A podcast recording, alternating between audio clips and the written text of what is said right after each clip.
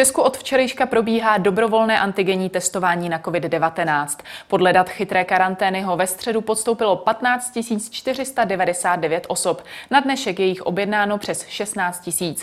I když lze možnost bezplatného testování využít do patnáctého ledna, největší zájem je o předvánoční termíny. S celou akcí pomáhají kromě praktiků mimo jiné i zubaři. Začíná Epicentrum s Markétou Wolfovou. Vítejte.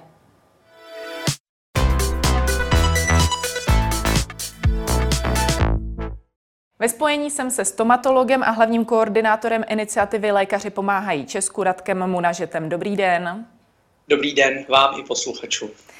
Včera testování začalo, kromě antigenních odběrových center se zapojila i některá zdravotnická zařízení. Jaký je jejich poměr a kolik praktických lékařů a ambulantních specialistů se zapojilo, případně kolik to má ještě v plánu? Uh, vidíme docela obrovský nárůst těch zdravotnických zařízení, které se zapojují. Teďka, jestli se nepletu, tak je tam tisíc dvě stě zdravotnických zařízení, které se zapojilo dobrovolně. Nemám úplně rozdělený ten koláč, kolik je, jaká procento, jaký specializace. Polovinu asi vytvářejí stomatologové a tu druhou polovinu ostatní lékaři. Co je ale důležité říct, že i ty lidi, co nejsou zapojeni přes naši iniciativu, můžou testovat. Pojišťovna to umožnila úplně všem a každý lékař, když bude mít chuť pracovat a testovat, může hned začít. Hmm. Jak to testování v těchto zařízeních třeba právě u vás, jakožto u zubaře, probíhá? Kolik testů je vůbec třeba možné, abyste stihl v průběhu dne? My ten test máme jakoby, jakoby doplněk ty práce, takže pacient přijde stejně na ošetření a my než zahájíme ošetření, tak ho testová to opravdu tři čtyři minutky a pak jdeme pokračovat v ošetření. Když nás pacient poprosí, že má, já nevím, rodinnýho příslušníka, jestli by ho mohl uh, přivést, tak ho objednáme extra a máme pro ty extra testovaný, to znamená ty, co jsou mimo objednání k nějakému zákroku, tak ty přijdou v mimo pracovní dobu a máme už na to nějaký systém a ty, ty testujeme potom následně. Máte zatím velký zájem o to testování, konkrétně třeba u vás? Uh, Co je zajímavé, že nikdo to neodmítá. Já jsem se nesetkal, dneska mě říkali kolegyně, jak nás tady je víc, my jsme větší zařízení, že jeden pacient to odmítnul, samozřejmě je to dobrovolný a většinou, když ty lidi poučím, tak nakonec s tím souhlasí. Oni vždycky se mě ptají na jednu otázku a to bych rád zdůraznil. Co z toho budu mít, když se otestuju, když zítra můžu být uh, pozitivní? Když dneska budu negativní, až zítra můžu být pozitivní. A já vždycky říkám, z toho budete mít to, že dneska víte, že nejste, jestli jste pozitivní, tak se to dozvíte a tím neohrozíte nikoho dalšího. To, že jste negativní, musíte dál dodržovat všechno a to je podstata celého toho testování. Hmm. S jakými stanovisky jste se uh, třeba setkal u stomatologů, kolegů, uh, jaké byly třeba názory těch, kteří nechtěli uh, se do toho testování zapojit? To je krásná otázka. Ono mně to přijde, že ty, co to nechtějí udělat, tak vždycky najdou tisíc důvodů, proč to neudělají. Já vždycky říkám, nestačí jen kritizovat a říkat, co je špatně, tak ať nabídnou nějakou alternativu. Máme tady dvě, dvě zatím scénáře, nebo dva scénáře, které tady probíhaly. Jeden z nich, že se zaplňují nemocnice a celý systém kolabuje, když to otevřeme. Druhý je, že budeme všichni do lockdownu a budeme prostě trpět ekonomicky. A máme třetí možnost se kontinuálně testovat, než se začne s očkováním. A možná se protestujeme do relativně normálního života, než to očkování bude na světě reálně. Hmm. Jinak ty lékaři... Ano, pardon, povídejte. Já se ptám na ty reakce i proto, že Lékaři pomáhají Česku se nesetkali s větší podporou jak české lékařské, tak stomatologické komory. Co byl tam ten hlavní problém? Uh, já ani nevím. Mně přijde, že jsme každý v jiném světě. Uh, představitele České stomatologické komory od začátku tvrdí, že nic není, že pandemie druhá vlna nebude a de facto jsou její vrcholní představitelé, abych nejmenoval. Všichni víme, o koho jde, mluvím o docentu Šmuslerovi, o prezidentovi, že vlastně to je všechno, jako vlastně se nic neděje, koronavirus není. Nás to mrzí, protože my teď máme pocit, že pomáháme společnosti, chceme něco změnit, protože zatím to nefungovalo tak, co oni tvrdili, tak je prostě čas na to, aby jsme něco udělali. A abych vám řekl pravdu, jsou to dva světy. Jeden svět říkal, že nic není, nic nemusíme dodržovat, veřejně se slíkaly ústenky v médiích, tak se nám rozhořel požár. Ten požár koncem léta malinko zhasnul a všichni říkali, už fakt nebude nic, my jsme apelovali, že bude a že to bude špatný. Opět se rozhořel obrovský požár a teďka to testování mně připadá jako požární vozy, které jedou k tomu a snaží se to uhasit. A je určitá skupina lidí ve společnosti, která říká těm požárníkům, tam není požár, tam nejezděte, dáme tam překážky, aby tam ty požární vozy nedola, nedorazily. Mně přijde, já už se k tomu ani nechci vyjadřovat, mně to, je, mně to přijde hrozně smutný. Mně přijde smutný, když někdo nechce, s něčím nesouhlasí, přijde mu, že to nesplňuje jeho očekávání nebo nesouhlasí s tím, tak ať se do toho nezapojuje. Ale ať nehledá důvody, že my jako zubaři nemůžeme testovat. Jeden z důvodů bylo, že my nemáme k tomu kvalifikaci, aby jsme odebírali stěry. Prosím vás, každý zubní lékař, ať je to M U D R nebo M D D R, má zkoušku z O R L, předmět ušní, nosní, a v tom předmětu byly i praktika. To znamená, každý z nás v osnovách svého vzdělání prošel tímto předmětem. A to je jako tak jednoduchý, jako kdyby někdo řekl, já nemám kvalifikaci na vaření, a on říká, ale já jenom chutnám tu, tu polévku lžící. To je tak jednoduchý, ten stěr je tak opravdu primitivní zákrok, že zubaři jsou plně kvalifikovaní, protože to je diagnostický zákrok a já jsem se podíval. Oni to sami píšou, ta stomatologická komora. Zubaři můžou dělat diagnostický všechny zákroky v dutině ústní a přilehlé oblasti. Nazofaring a orofaring jsou přilehlé oblasti, to znamená, je to v plné dikci práce zubního lékaře, úplně v pořádku. Hmm. Tam navíc probíhala nějaká školení těch lékařů, který, kteří se budou chtít zapojit. Co bylo součástí těch školení, jak probíhala? Jsou instruktážní videa, jsou, který e, se lze zhlédnout i na našich stránkách, jsou přístupní pro veřejnost. E, dělali jsme webináře, jaký je princip, jak se co dělá, co doporučujeme. Samozřejmě jsme to konzultovali i s kolegama z O R L. E, je to opravdu velmi jednoduchý. On ten zubař se celý den pohybuje v dutině ústní a pro něj to je tak jakoby blízký prostor, že to jako jestli zubař se bojí vzít stěr z nazofaringu, tak ať nedělá vůbec patologii, to prostě by nezvládnu. Zubařina je velmi náročný technický obor, velmi náročný. A jestli se tam někdo umí pohybovat v dutině ústní s vrtačkou, která se točí dvě stě tisíc otáček za minutu a pacient se vám tam pohybuje, pohybuje jazykem, takže je zvyklý, na, má reflexy velmi vypracovaný ten stomatolog, tak opravdu odebrat ten stěr je, je, je, je vtip pro něj a ani to udělá skoro se zavřenýma očima. Když to dělají i medici, to je ta absurdita, tak medici můžou jít udělat stěry, sestřičky, armáda, zaměstnanci seniorských domů, ale zubaři řekneme, mně přijde, že když chceme najít důvod, jako proč to nejde udělat, tak ho budeme hledat, ale kdo, kdo chce najít cestu, tak si ji vždycky najde v rámci zákona a může přidat ruku k dílu. Hmm. Já bych byl hrozně rád, kdybychom už jakoby otočili stránku, já nechci, aby tady vypadalo, že máme nějaký spor s komorou, prostě myšlenkově jsme trošku eh, odlehli. Já jsem toho, když chci kritizovat, tak musím přijít s alternativním řešením. A my chceme pomoct ty společnosti. My z toho nemáme peníze, my z toho nemáme nic, co by nám přineslo nějaký blahobyt. Vůbec ne. Náš blahobyt, že já se chci znovu jít s ženou do divadla, chci si dát pivo s kamarádama v hospodě a chci začít normálně žít. A jestli si myslíme, že to budeme ignorovat a společnost kolabuje, tak nezačneme normálně žít. To je všechno. My to vedeme jako lidskou záležitost. Nic víc, nic míň. Kromě toho protiargumentu pana Šmuclera tady uh, byly také argumenty právě šéfa lékařské komory Milana Kubka, který se dokonce vyjadřoval tak, že před Vánoci o testování zájem nebude. Uh, vzhledem uh, k těm číslům a rezervacím na příští dny, vy byste řekl, že se se svým názorem spíš trefil nebo ne? No, absolutně se netrefil samozřejmě. My jsme mu posílali tak, jak jemu, tak i prezidentovi stomatologické komoře jsme posílali apel, aby se přidali k nám, aby jsme šli na naproti kolegům, protože nakonec, když co budeme si povídat, když nezačneme testovat, tak komu to spadne na hlavu? Spadne to na hlavu kolegům, co jsou v nemocnicích, co dělají na jipkách, a je od nás nefér, že my jsme líní udělat test, něco nad rámec, co bychom měli dělat. Tak radši prostě pošleme sestřičky přes časy, až budou vánoční zpátky, tak se prostě rozhoří ten plamen zase v těch jípkách. A to nám pak přijde normální, aby jsme ty sestřičky, místo aby nebyly s rodinama, tak aby sloužili přes časy na jípkách a tam prostě riskovali svoje životy a umírali naše spoluobčané. Mně to přijde, mně to úplně vždycky rozohní.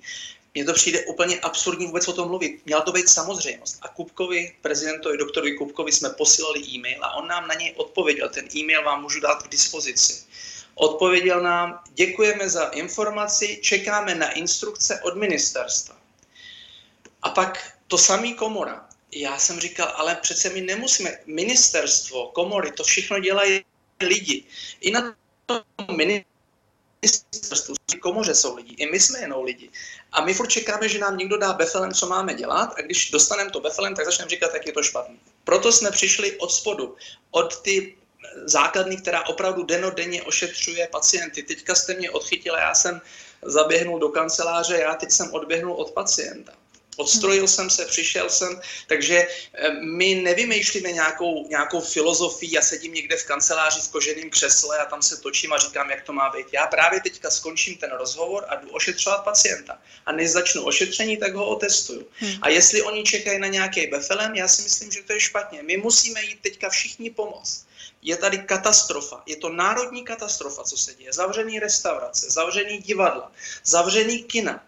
A my budeme sedět a čekat, až nám někdo řekne befelem, co máme dělat, a když se nám to nebude líbit, tak začne říkat, o, to je špatný, apelují na stát, apelují na...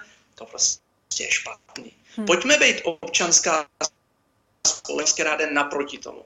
Teď vůbec já nepřemýšlím, kdo z politiků co říká, mně to je úplně jedno. My musíme zachránit tuto zem a zachráníme ji, když bude fungovat a nebude tady spoustu nemocných v nemocnici. Nic víc, nic míň. Možná se nám to nepovede. Ale řekneme, udělali jsme to. Povedlo se jim to v Tajvanu nebo na Tajvanu a v Jižní Koreji. Proč by se to nepovedlo nám? Hmm. Podle ministra zdravotnictví Jana Blatného bude možné po zapojení všech míst otestovat zhruba šedesát tisíc lidí denně. V tuto chvíli je to okolo šestnáct tisíc. Jak tedy to číslo šedesát tisíc hodnotíte? Není trošičku Myslím přestřelené? Si, že...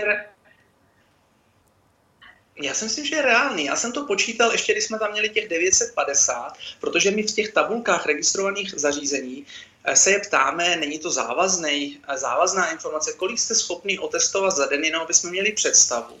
A my na devět, když tam bylo devět set padesát zdravotnických zařízení, tak jsme byli někde kolem dvacet tisíc testovaných denně.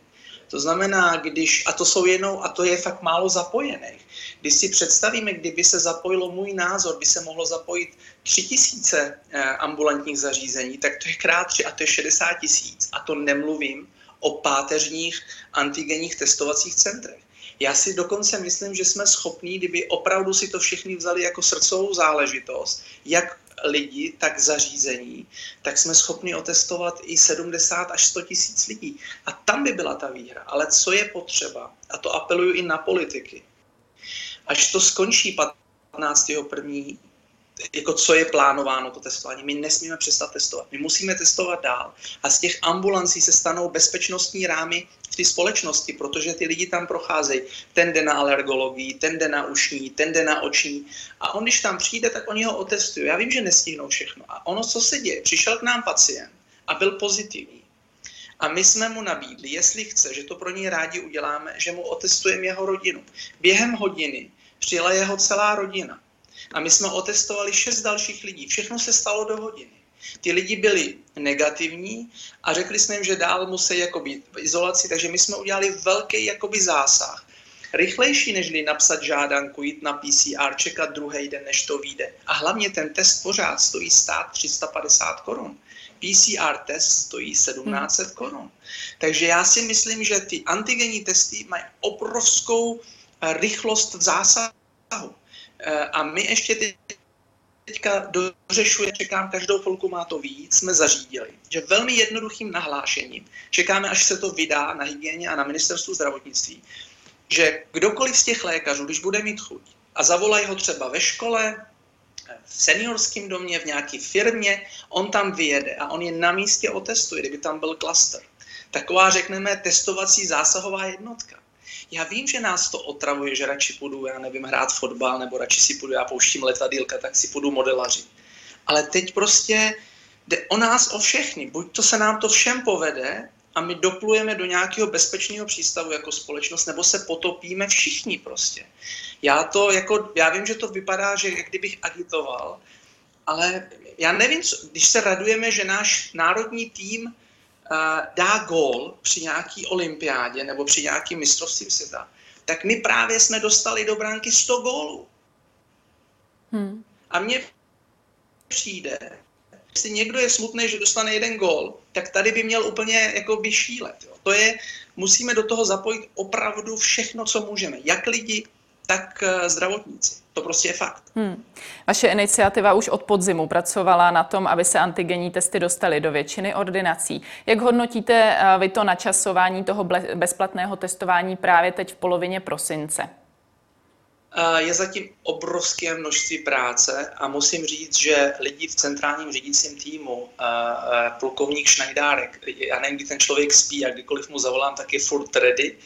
A, a ty lidi tam opravdu, nebylo to tak jednoduché, protože ono to procesně se to jakoby prosadilo. Já jsem i rád, že se to nakonec udělalo o pár dnů dřív, ne až osmnáctého E, mě strašně mrzí, že to nebylo tak už někdy od září. Kdyby jsme tady tím začali od září, tak jsme úplně dneska někde jinde. Takže to, že byly nějaký tlaky, aby se ty testy tady jakoby nepovolily, byla skupina lidí, která tlačila, aby byly jenom P C R uznaný.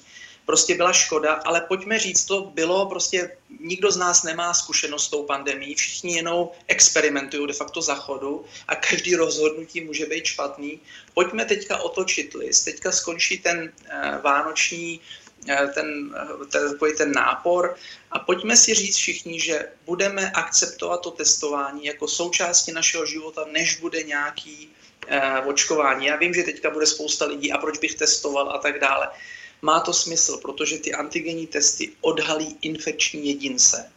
P C R odhalí pozitivní jedince. P C R posílalo tisíce lidí do karantény, kteří mohli normálně chodit do práce. Takže nejenom, že jsou drahý ty P C R, ale jsou ještě zbytečně citliví a posílali jsme lidi do izolace, do karantény a tam nemuseli ty lidi být v té karanténě. To stojí strašný peníze. Hmm. Někdo se mě ptal, no jo, ale je to pořád vyšetření. Já bych to vzal jako eh, antigenní testování, jakoby normální rentgen, jednoduchý, a to P C R testování, jako když jdete už na C T nebo na magnet. To znamená, ano, když si nejsem jistý, něco se mně nezdá, ten antigenní test mě nedal tu informaci, kterou bych chtěl, tak pošlu jakoby na vyšší vyšetření. Ale přece každý z nás, když přijde do nemocnice, tak mu hnedka neudělají C T a magnetickou rezonanci u vrátnice. Hmm. To je asi tak. Takže v tuto chvíli jsou vlastně ty antigenní testy mnohem směrodatnější pro nás. A jsou přístupní, levní a dokážou nám ukázat lidi, kteří mají vysokou virovou nálož. Samozřejmě, že P C R testy jsou přesnější. Jestli můžu říct jenom dvě věci, o nich se pořád mluví, kdyby na to byl čas, tak to tam dejte. Co je senzitivita a specificita toho testu? To znamená, já vám udělám teďka test, a vy budete negativní, tak záleží na senzitivitě, jaká je pravděpodobnost, že ta negativita je falešná nebo opravdová.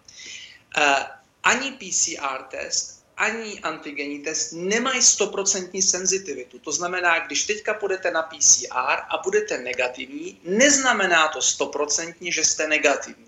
Bod číslo jedna. Bod číslo dva, to je specificita. To znamená, udělal jsem vám test a vy jste pozitivní, jaká je pravděpodobnost, že tahle ta pozitivita je falešná. P C R vždy tam má stoprocentní jistotu, že když jste pozitivní na P C R, už není co řešit. Antigenní test můžete mít falešnou pozitivitu. To je fakt. Proto se rozhodlo ministerstvo zdravotnictví, že kdo je bezpříznakový a bude mít pozitivní test, tak se pošle na konfirmační test P C R. Hmm. Když jste s příznakama, tak vás uh, deklarujeme jako infekční uh, člověk s uh, COVID devatenáct. Hmm. Někdy se také stává s antigenními testy ta situace, uh, že vyjde ten test jako neplatný a musí se test provést znovu. Jak často se tohle stává, případně jak moc to komplikuje situaci? Uh, já zase těch testů nemám, to bych musel někdo říct, kdo jich má třeba tisíce za sebou. Uh, u nás se to ještě nestalo, tam je takový kontrolní proužek a ten, když naběhne, to je jako u těhotenského testu, kdo ho zkoušel, tak ví, že tam jsou dva proužky. A když se na něj aplikuje moč, tak prostě víme, že první proužek je kontrolní a když by se neobjevil ten kontrolní, tak je nějaký problém s testem. Když se objeví dva, tak ty dva proužky znamená pozitivita. Když budete pozitivní, ale nemáte příznaky, tak vás pošleme na konfirmační test. Moje zkušenost, máme těch záchytů už docela pár, nebo pár jich máme, bezpříznakových, a všichni ty jedinci dva dny potom začali mít příznaky. Hmm. Včera kolega byl nadšen v jedné zubní ordinaci, otestoval si svoje zaměstnance a kolegyně byla pozitivní, ale neměla příznaky, tak ji hned odizoloval a druhý den začala mít příznaky. A teď si vemte, že o tom člověku nevíte a on vám nakazí celý kolektiv a to je pak nekonečný. Hmm. Lidé se mohou nechat testovat jednou za pět dní. Doporučil byste jim to testování i několikrát zopakovat? Já určitě, jako jestli někdo přijde znovu za pět dnů, tak ať se testuje znovu, protože to prostě tak je. Těhotenský test taky se nedělá jednou a na celý život už ho neudělám. Prostě když dělám věci, které můžou vést k těhotenství, tak musím opakovat těhotenský test. Jestli občas komunikuju s někým bez roušky, bez respirátoru, i v tom rodině děti ve školách nemáte sto procent. To znamená, ta frekvence jednou za pět dnů mě přijde rozumná, aby se ty testy nezneužívaly. Nikdo, aby si nedělali každý den, ale mně to přijde rozumný a, a ano, já, já, já třeba osobně, já si to platím sám, ani svoje testy nevykazuju na pojišťovnu, a já si ho dělám, každý dva dny si dělám test, protože jsem ale stomatolog a jsem v obrovské jakoby infekční rizikovosti a moje rodiče, můj táta, je mu přes osmdesát, tak nechci ho nakazit, takže když jdeme k ním na návštěvu, tak se testujeme všichni, i našeho šestnáctiletého syna hmm. ho testujeme vždycky. Hmm. A nakolik očekáváte, že se s možností tohoto bezplatného testování navýší denní přírůstky těch nakažených? Já opravdu tohleto nevím a nechci si tady hrát na chytrýho, nevím. Uh, ale je to docela dobrá otázka. Uh, já se zeptám, uh, zavolám panu profesoru Duškovi, který je úžasný statistika, vede to úžasně všechno a popovídám si, ale nemám o tom informaci, fakt nevím. Hmm. Ale myslím si, že stoupne ten počet těch lidí, A, a budou ty, ale pak to začne klesat. Co mám informace, že od té doby, co se to používá v těch seniorských domech, tak statisticky rapidně klesnul, rapidně klesla infekčnost v těch seniorských domech. A to je úžasný, protože to jsou rizikoví pacienti. A někdo řekne, no tak to stačí, nestačí, protože my musíme testovat ty jedince, který přicházejí do kontaktu s těma seniorem. Jako testovat jenom seniory, to už je pozdě. My musíme testovat ten štít, tu obsluhu, která k ním přichází. A pak ne všichni seniori jsou v, v seniorských domech. Je spousta seniorů velmi vitálních, žijou sami a chodí na nákupy. A berme to jako projev solidarity k těm slabším, protože hodně spoluobčanů jsou po onkologických onemocněních. Mají astma, mají vysoký tlak. Každý řekne, já se starám o svoje zdraví, mně se nic nemůže stát, já nepotřebuju tohle. Já vždycky říkám, hlavně se nesmíme rouhat s nemocí, protože každý z nás může být zítra onkologický pacient. A každý pacient, který by mu nikdo řekl takovouhle diagnózu, tak hrozně by těžko slyšel od společnosti, no jo, tak ty jsi onkologicky nemocný, nevadí, když umřeš, ty jsi stejně jak nemocný. To mně přijde to nejvíc amorální záležitost, kterou jsem tady slyšel, že peníze jsou nadřazený Nad, nad, nad zdravím. Konec konců jsme lékaři, jsme pod přísahou, to je to samé, když uvidím autonehodu, tak u ní zastavím a neptám se, jestli mě to nařídilo ministerstvo zdravotnictví, jestli má. Prostě vidím, někdo potřebuje pomoc, tak mu jdu pomoct a pak řeším, jestli to mělo smysl nebo nemělo smysl. A to samé já očekávám od profesních komor, to znamená lékařská komora a česká komora. Ještě jednou vyzývám je a opravdu v dobrým. Vykašlete se na všechny spory, které jsou, na všechny rádoby, eh, tohle řek, tenhle a tenhle řek. Zahoďte všechno za sebe a pojďme všichni pomoct této zemi a dostaneme se z toho všichni dohromady a bude nám zase dobře. Nehledejte v tom osobní záležitosti, prosím, apeluju na všechny. Tolik Radek Mužet, díky za vaše odpovědi. Díky a bude zase, doufám, dobře. Mějte díky se krásně. Moc. Naschánou. A to už je pro dnešek z Epicentra vše. Sledujte nás zase příští týden od pondělí patnácté hodiny. Na viděnou.